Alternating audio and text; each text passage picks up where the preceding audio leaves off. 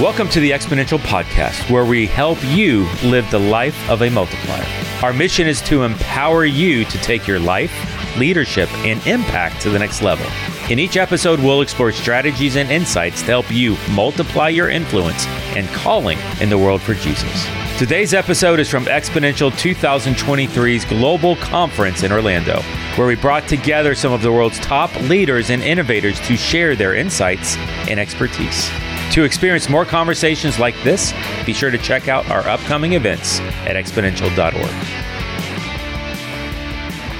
All right, it's good uh, to be here with you. Uh, I'm glad that you guys are here. We're uh, here talking about how to disciple minds with good theology, and Bobby Harrington and I are going to be uh, talking to you today a little bit about good theology and what that looks like.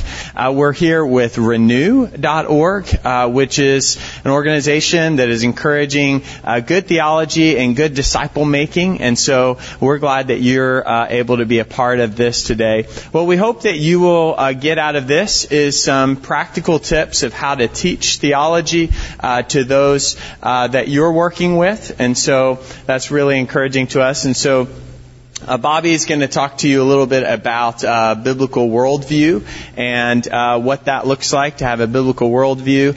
And uh, then I'm going to teach you just a model and uh, talk to you a little bit about a model for uh, how to have a simple, effective, and reproducible way to teach good theology to those that you're discipling. And I'm going to do like, there's going to be like fingers with this that'll help you remember because because so many times when we're teaching people, uh, we need a good mnemonic device to teach people. And theology is like this really scary topic.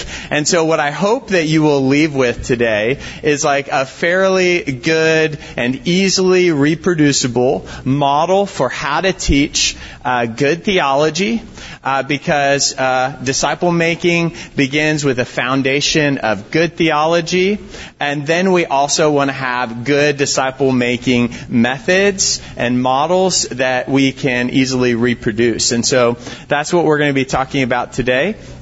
And so uh, we'll begin uh, with uh, Bobby Harrington and him talking some then about the biblical uh, worldview. Carl, you're awesome. Yeah. Thank you. I was uh, stuck in traffic, so uh, uh, I just made it on time. Good to see everybody. Um, I want to ask you a question as we begin. Uh, who practices theology? Like, uh, I'm not asking about you, but uh, help me to understand who are theologians. Anybody have any idea who's who's a theologian? This is a trick question. yeah everybody is a theologian, right? Because uh, everybody has an understanding of God and a systematic understanding of God. Is that not true? I mean, we all do. From the person who, uh, like my uh, six-year-old grandson, he's a theologian. If you ask him about God, he's got beliefs about God. Well, that works all the way to some of us who are older, who have uh, worked at it for a while, and here's the truth. Everybody who is a follower of Jesus or who's not a follower of Jesus is a theologian. And so the question then becomes, how do we help people to have good theology? It, how many people would say, hey, uh, I'd sooner get it right about the Bible than wrong? Just, just, okay. So we want to get it right about the Bible, which means that we want to have some good theology or thoughts about it. Well, I'd like to walk you through why that's so important that we attend to this. Like, I grew up, my father's a truck driver. My father uh, had a fifth grade education and, uh, and was successful as a truck driver with a trucking company. So I grew up with that, and uh, my dad always disparaged too much education. Now the reason he did is because he had too much experience in life, and here's his expression.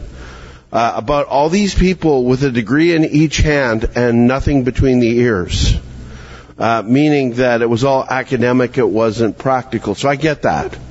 Uh, and I know in a lot of places, you know, people drone on, you have preachers who drone on about these irrelevant ideas and concepts and, you know, and what can happen in church is people just want to look smart, as though being smart is somehow godly. And uh, that's not true.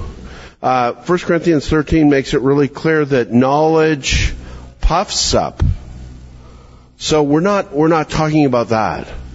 But at the same time, there is a knowledge of God necessary to live the kind of life God wants us to live.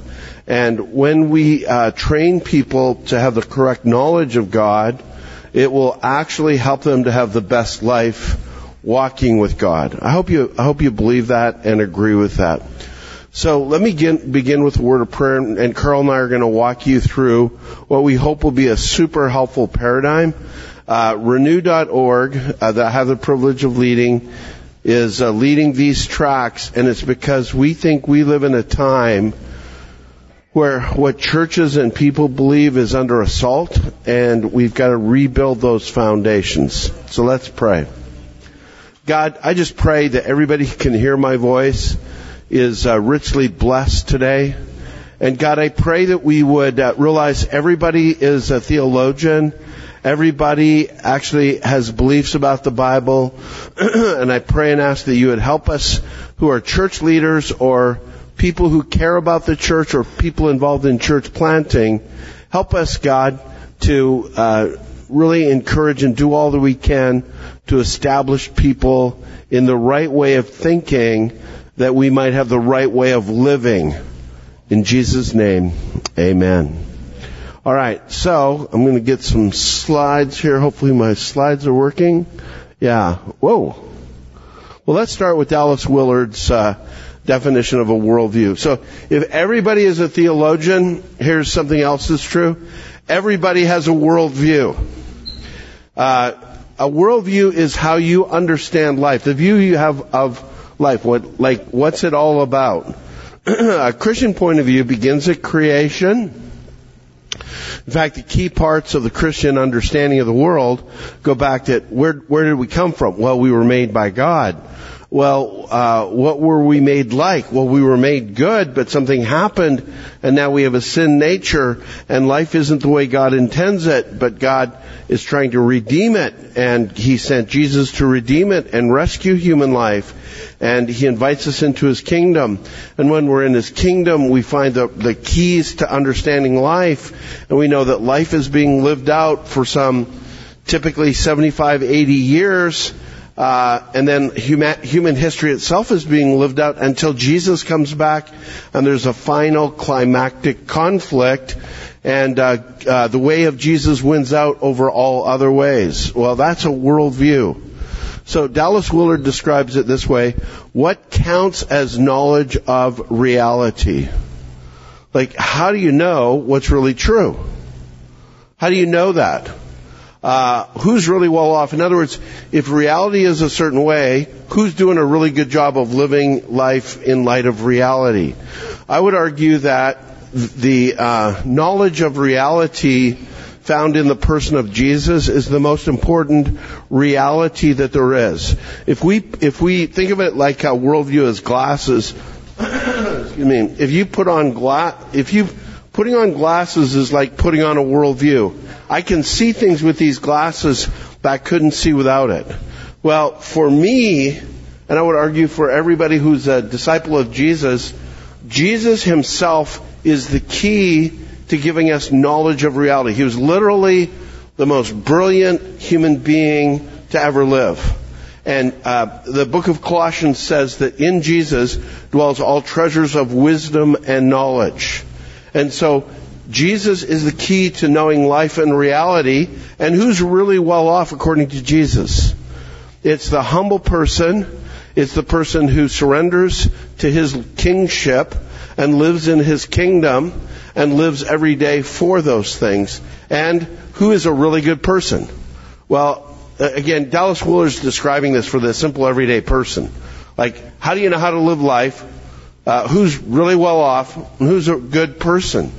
Uh, human beings want to be a good person, and the good person is the person who knows that they are a sinful person separated from God, but that thank, thanks be to God for Jesus who makes us right with God and shows us how to live our lives. So thank you for that, Dallas Willard. That helps me to understand. Stay with me on this, folks, because this is so important. Here's a definition for you. A biblical worldview is a view of the world which seeks to answer life's biggest questions from the teachings of the Bible. A, a biblical worldview is in contradistinction to a secular worldview or a progressive worldview where we try to answer life's biggest questions through human philosophy, through what people say, through what our culture says. okay? So we want to have a biblical worldview as an understanding of these things. Now, what does it look like not to have a biblical worldview? Anybody want to jump in here? What does it look like not to have a biblical worldview? Somebody has their hand up. Yes. Okay, to come from a foundation that's not rooted in the Bible or Christ. It's to think, you know, you could think that uh, my my view of the world is formed primarily by my sexuality. How about by, primarily by my skin color? Okay. Uh, some other ideas. Uh, this is so important, you all. Once once we get this, we're going to see why it's so important that we help uh, disciple people into these correct ways. We're going to give you a key uh, that's at the heart of a biblical worldview. Anybody have any other ideas? Okay, emotionalism. I feel whatever I feel is right. That's right, and so I'm gonna I'm going to go with my feelings. Carl Trueman wrote a book called uh, The Strange New World, where he says that feelings uh, uh, are more feelings and narrative. My my story about my life that I create, and my feelings about it are more important than anything. Is it okay to talk about a biblical worldview? Let's let's have that. One of the things that we have to get away from uh, in the church today and in disciple making circles, you get, you're going to have two extremes. Some people act like everything's about Bible study, like we got to study, study, study. Of course, those guys are going to say, yeah, we got to talk about a biblical worldview. It's all about study, study, study. The other extreme is we don't want to get academic. We don't want to get into the, you know, we want to just love each other and support each other and pray and, and hang out together. And, uh, which one's right? Well, they're both right, but at the end of the day, uh, we have to have a biblical worldview to, to honor God and to live life as He intends for us to live. All right. Um, now, how do we disciple people into a biblical worldview? At the end of the day, what Jesus did, what Paul did, what church leaders do, is we are discipling that is, we are helping them to understand and form their lives around the view of the world that Jesus teaches. And so we're going to disciple people into a biblical worldview. When you say, well, how do we do that? Uh, Carl and I are going to talk more about it, uh, but it's going to be this process called intentional relational disciple making. Let me come back to that after talking to you about this passage. Paul wrote to the Corinthians, and 2 Corinthians chapter 10, I think he describes what ultimately he's, he's using language to describe spiritual warfare. And what he's saying is that our minds are a battlefield. Everybody that you're going to try to help come to Christ and to be a disciple of Christ You've got to get to their mind. If you don't get to their mind, you don't get to them. And so the apostle Paul describes this as spiritual warfare. There's actually spiritual forces, demons and angels, uh, that are involved in how we think. So here's what he says. Though we live in the world, we do not wage war as the world does. The weapons we fight with are not the weapons of the world. So we don't use guns and, you know, we don't use tanks. Uh, on the contrary, he says, we have divine power. We don't have physical material weapons, but we have divine power to demolish strongholds. Now, you go, Paul, what's a stronghold? A stronghold is the way people think and their spiritual forces behind the way they think. Let me give you an example. You, are a, a, a, follower of Jesus, right? So, so, so Scripture teaches that none of us would believe except that the Holy Spirit, the Holy Spirit of, of Jesus, opened our hearts. We, we allowed the Holy Spirit to it, but it opened our hearts so that we could believe these things and they're set in us. Does that sound good, everybody? Okay, so that's, it's going to be, uh, First John chapter 2 is going to, going to teach that. John chapter, uh, uh, chapter 16 is going to teach that. Now watch this. In 2 Corinthians chapter 4 verse 4, the apostle Paul says, people don't believe because the God of this world has blinded the minds of unbelievers. And the God of this world there is Satan. He's literally saying Satan has a foothold in the way people think, and because Satan is blinding them, they can't hear it. Uh, the entire, if you carefully read through 1 Corinthians chapter 1, you'll see that it's the Holy Spirit that opens people's eyes in the teaching of the Word, and when they say yes to the Holy Spirit, then they can believe. Let's go back to this text. Here's what he says. Here's our job in, in teaching Scripture. Our job is this. We demolish arguments and every pretension that sets itself up against the knowledge of God and we take every thought captive to make it obedient to Christ. He says that's spiritual warfare. You want, you want to talk about how to engage in spiritual warfare? First, the whole world is wrapped in spiritual warfare. How are we going to engage in spiritual warfare? We're going to take every thought captive and make it obedient to Christ. So we want to help everybody that we know to think right to think the way Jesus really is and what Jesus really teaches. We want to help everybody to get the thoughts right, realizing it's a spiritual battle where, where there's a battle to really think that way, but we, we want, with God's help and with Scripture, to capture every thought uh, in, in a human being so that they would be obedient to Christ. Is everybody doing okay so far? So this, this I'll tell you what, if you ever go to a, a like I'm I'm from Calgary, Alberta, Canada. Okay, when I grew up as a small uh, kid going to school in the in the school systems, we would literally say the Lord's Prayer every day. Okay. Uh, in in the 1960s, a higher percentage of Canadians attended church in Canada than in the U.S. My hometown is no is so secular now uh, about all that stuff that uh, they think that you are a weirdo, a hater weirdo to follow Jesus. Because their thoughts have been captured, demonic forces have gotten a foothold, and they don't believe anymore. And so when we go into places and we want to help people really follow Jesus, we've got to realize it's a battle of the mind and it's a spiritual battle of the mind. All right, let's keep going. So, one of the things that Carl and I are going to do is we're going to uh, try to help you to see that you've, uh, in discipling the minds of people, and this would be true of believers and non-believers, you've got to be really clear about what's essential for their eternal destiny and right standing with God, what's important. In other words, once they have the essentials, what are important things they will do to live it out? And then the third area is what are personal elements? Uh, because everything in the Bible is not of equal importance. And so we want to make sure that we understand and communicate uh, based on this uh, priority list. Can some people, before we dive into it here, can anybody, uh, would you like to say what's essential? As best you can understand. Yeah.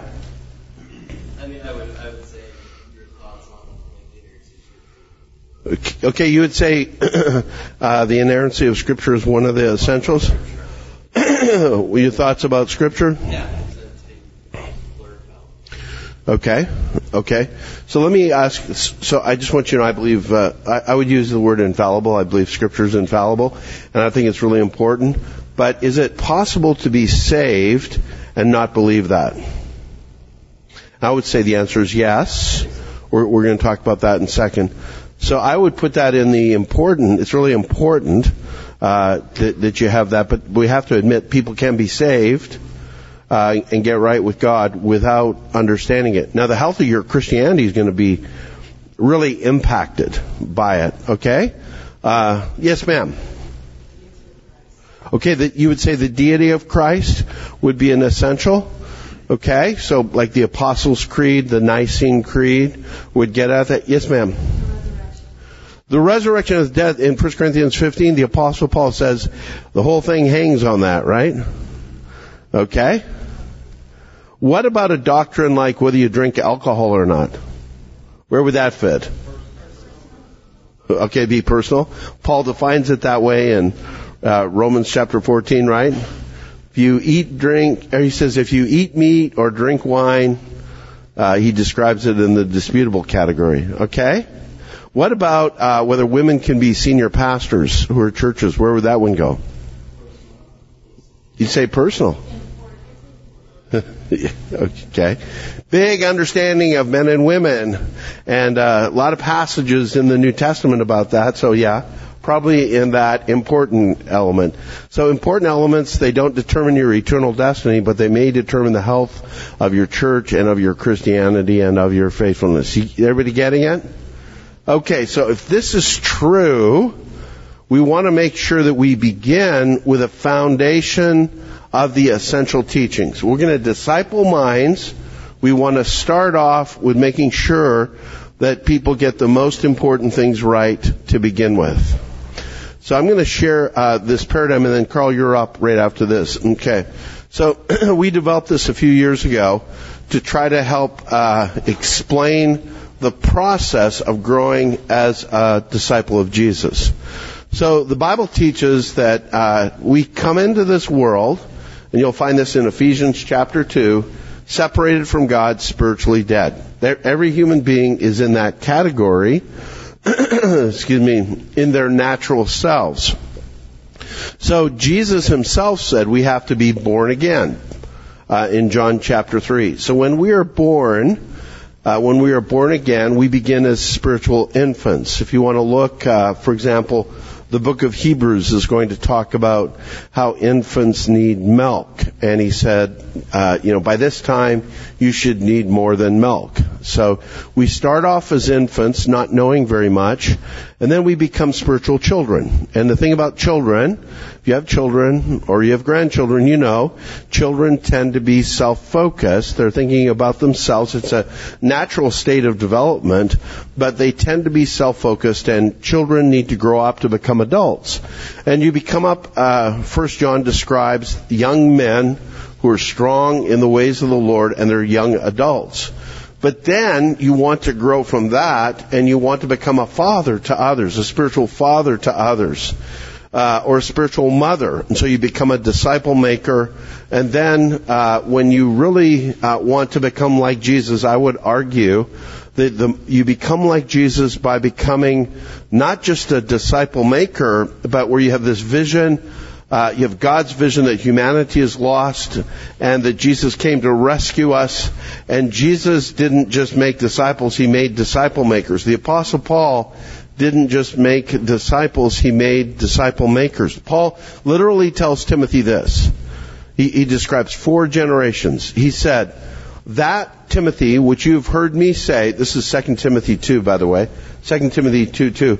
Timothy, that which you have heard me say in the presence of many witnesses, take those things, Timothy, as I invested in you and you heard me teach these things to other people. He says, take those things and give those to reliable people so that those reliable people can teach others. So Paul to Timothy to reliable people to others. That's four generations of disciples. And uh, the idea is that the more we become like Jesus, the more we'll do what Jesus did, which is make disciples and disciple makers because we are so captured by the heart of God. So I'm going to ask Carl Williams, Williamson to come up and talk to us about this essential theology and discipling people's minds into it. Yeah, thanks, Bobby. This is really great. Uh, the next slide up here actually has that uh, Timothy passage there, and the things you've heard me say in the presence of many witnesses, entrust to reliable people who also be qualified to teach others. You, however, know all about my teaching, my way of life, my purpose, faith, patience, love, endurance, persecution, sufferings, what kinds of things happen to me. You know about these things. Paul clearly wanted to teach uh, good theology as he was going about starting churches, he wanted good theology, and so he's even teaching Timothy. He's saying, hey, look, uh, Timothy, here's the things you heard from me, then you teach that to others, and then uh, reliable people, and then they teach it to others. And so this is several generations out. And so we want to do that. And so if we're going to do that, we have to make it simple. And so let me say that I'm, I'm trying to live this out myself, and I, I really want to impress upon you that if, if you're going to be a disciple maker, you yourself have to be a disciple maker. Right? You have to have intentional relationships with individuals that you are helping become more like Jesus that you have in you have the plan that they will help people become more like Jesus. I grew up in the mission field in, in Sweden. My parents were missionaries there. I remember standing on the street and we would hand out tracts back in those days in the 1980s. And just as a little kid, I would hand out tracts to people and share the gospel with them. And my dad was really good at doing Bible studies and I think it's a great thing that he knew how to do Bible studies and he actually taught me, uh, who's teaching other people. And so he's done a really good job with his family. He taught me to write in the back of my Bible the verses that he went over with people and then I, I wrote it in the back of my Bible, and then I'm I go ahead and I teach others. But sometimes this one-on-one mentoring that occurred with my dad and I doesn't lead to replication uh, because we're not planning on replication. Now, because I'm his son, he was planning on replicating. I mean, he had me as his son, and so I am a, a, a direct descendant of my dad. Uh, but we actually have to plan to do this. So, so to understand. Uh, disciple making, we have to plan to be disciple makers who plan to make disciple makers. Okay, that's a plan we have. Multiplication is part of this. And it's important then to think about uh, good theology good theology on, on one hand, and then good uh, modeling, good living on the other hand, equals uh, healthy discipleship. And so I think about this passage from Ephesians 4. This is another passage from Paul. And he says uh, these things, walk in a manner worthy of the calling to which you have been called, with all humility and gentleness, with patience, bearing with one another in love, eager to maintain the unity of the Spirit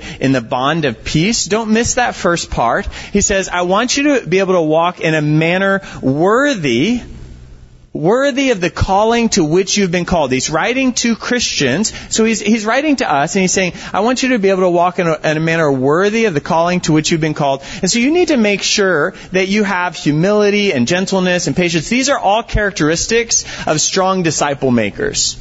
Right? You're, you're humble, uh, you're gentle, you're patient, you bear with one another, you're, you're eager to maintain the unity of the Spirit in the bond of peace. And then he goes into a list, and I've changed the order of the list here, okay, to illustrate uh, a, a healthy theology. But he goes into seven ones that he describes here. I've changed the order to make it easier to remember, okay, and I'm going to show you that here in just a second.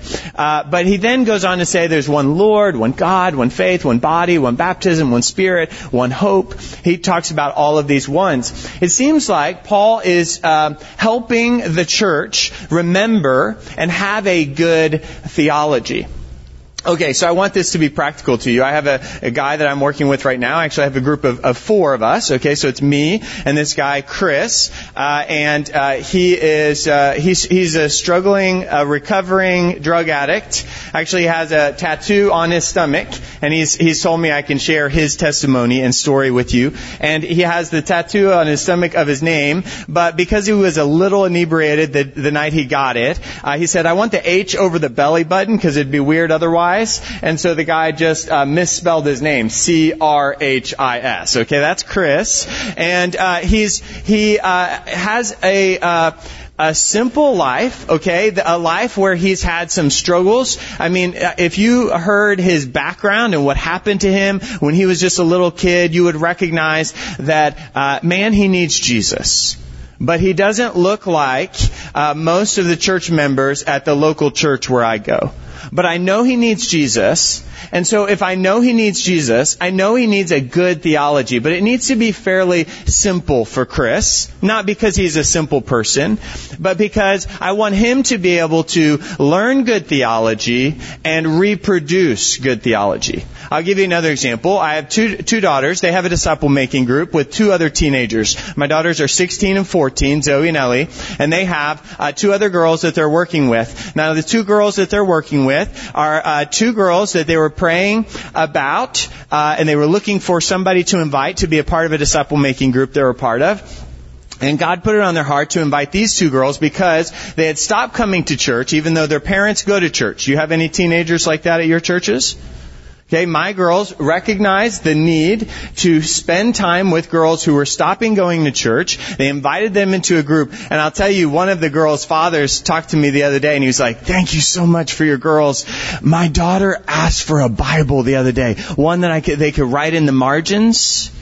And so I think about my daughters training two other teenagers. They need good theology, good living, good theology, but it needs to be simple and reproducible. Not because my daughters are simple and they're, they're not smart. It just needs to be easy and reproducible. And so a friend of mine, uh, Dr. Scott Adair, came up with uh, this approach that I'm going to teach you that I believe is a just a very simple approach. Okay, and it has hand motions because you know when you were in kids class, you learned hand motions and so this is a simple uh, theology that actually fits the Nicene Creed. It fits Ephesians 4, all these ones. And so here you go. Uh, I'm going to teach it to you. Uh, so put your thumbs up, okay? Uh, number one, Jesus is Lord. Okay, when I say Jesus is Lord, that means He's King, He's Messiah, Jesus is Lord. Okay? That's an important thing as we think about disciple making. Okay, next we have our pointer finger.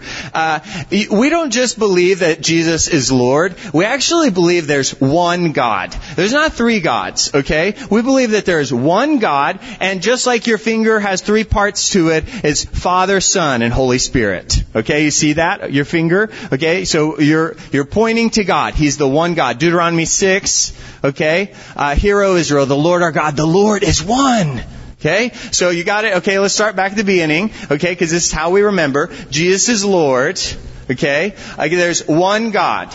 Okay, if Father, Son, Holy Spirit, uh, this God didn't need you. He already loved uh, in and of Himself. That's why He created you. Okay, He has love in Himself, and uh, He didn't need you, but He loves, and so He created you. Okay. Uh, the next part is uh, you actually put up a V for victory. Okay, and this is the, the one faith that we know, the the gospel message that Jesus came down into the world, that He was buried, and He was raised again. You knew that, right? Okay, that Jesus Jesus came to the world, uh, He died, He was buried, and He raised again. That's the one faith. We know that that's Jesus' story. Okay, so Jesus is Lord.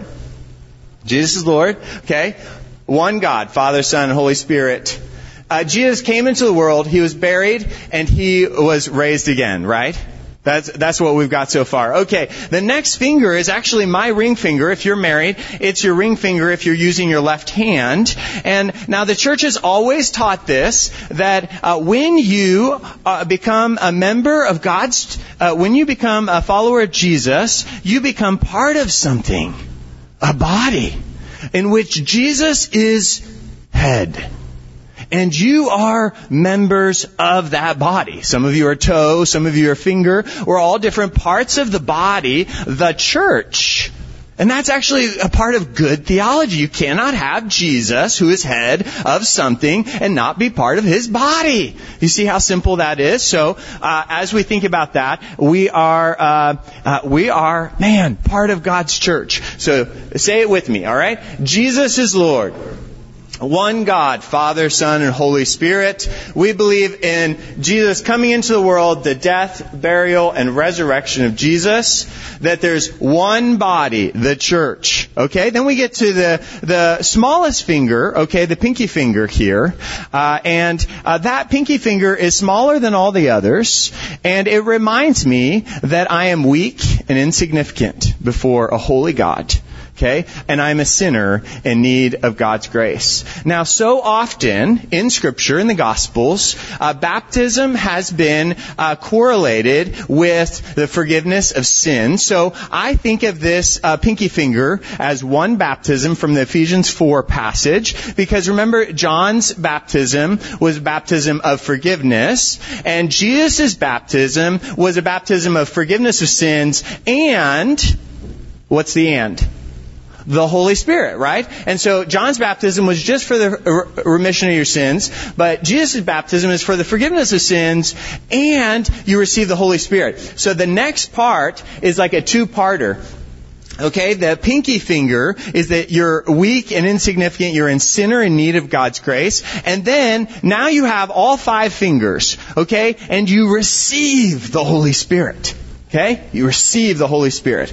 Okay, before I go to the seventh one, let's do it all together. Jesus is Lord.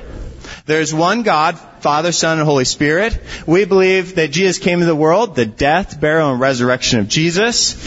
That makes us part of God's church, one body. And we are sinners in need of God's grace. We've received the Holy Spirit. And you and I believe in the resurrection of the dead. Man, when I think about why uh, individuals who are apostles or disciples in the book of Acts were thrown into prison, they are thrown into prison because they're preaching about resurrection. Now, I don't know about you, but sometimes I don't spend enough time talking about the resurrection of the dead. So a good theology includes these seven items, okay? These seven items that we find right there in the Ephesians passage. And I'm going to go back to that passage, and you see them there. They're in a different order than Paul gives them, but one Lord, one God, one faith, one body, one baptism, one spirit, one hope. Okay, hope of resurrection is, is moving your hand up. But we receive the Holy Spirit, and then we have the hope of resurrection. Okay? So those are all found right there. Now, if you're teaching at a university or in a seminary setting, then you might say, well, we actually talk about theology in different ways. And so sometimes it can be quite confusing. Uh, but if you look at these ones here, okay, one Lord, that's a Christology, a theology of Christ one God, we would just say it's theology, a theology of God. One faith, soteriology, uh, salvation theology. As we think about theology of how we're saved, it's that story of Jesus' death, burial, and resurrection. One body. The ecclesiology, as you think about the church and good theology there. One baptism. Man, as you think about uh, one baptism, you have uh, you have anthropology, just like God forgiving us, and anthropology and humanity, and then uh, pneumatology, one spirit, and then eschatology, one hope. But we have one hope. So these seven items I use in disciple making with Chris. I say, hey Chris, and we need to have a good theology as a follower of Jesus. Now, you're going to be a part of your own disciple making group. And so it's important for us to have a good understanding of who God is. And so I don't use the words theology or soteriology or ecclesiology or any of those things, Christology. But I just say, hey, hey, do this with me. This is a good way that I teach people about God. And I start. Hey, Jesus is Lord. We believe that He's King of our life, and we're going to make Him King of our life. Everyone who makes Jesus Lord of their life, uh, man, they have a relationship with, with Him. But there's more to the story than just that. There's one God, Father, Son, and Holy Spirit. We believe that God came down in the world, that He was, He died on a cross, He was buried in a grave, and he raised again. Oh man, praise God. That makes you and I, Chris, part of the body of the Christ. Body of Christ. Now, that means that we're in. We're a part of his body. We're going to be a part of him in heaven and we're part of him in life right now. Thank you for listening to this Exponential podcast episode. Visit exponential.org for more resources and join our community of like minded leaders, pastors, and planters who believe in healthy multiplication.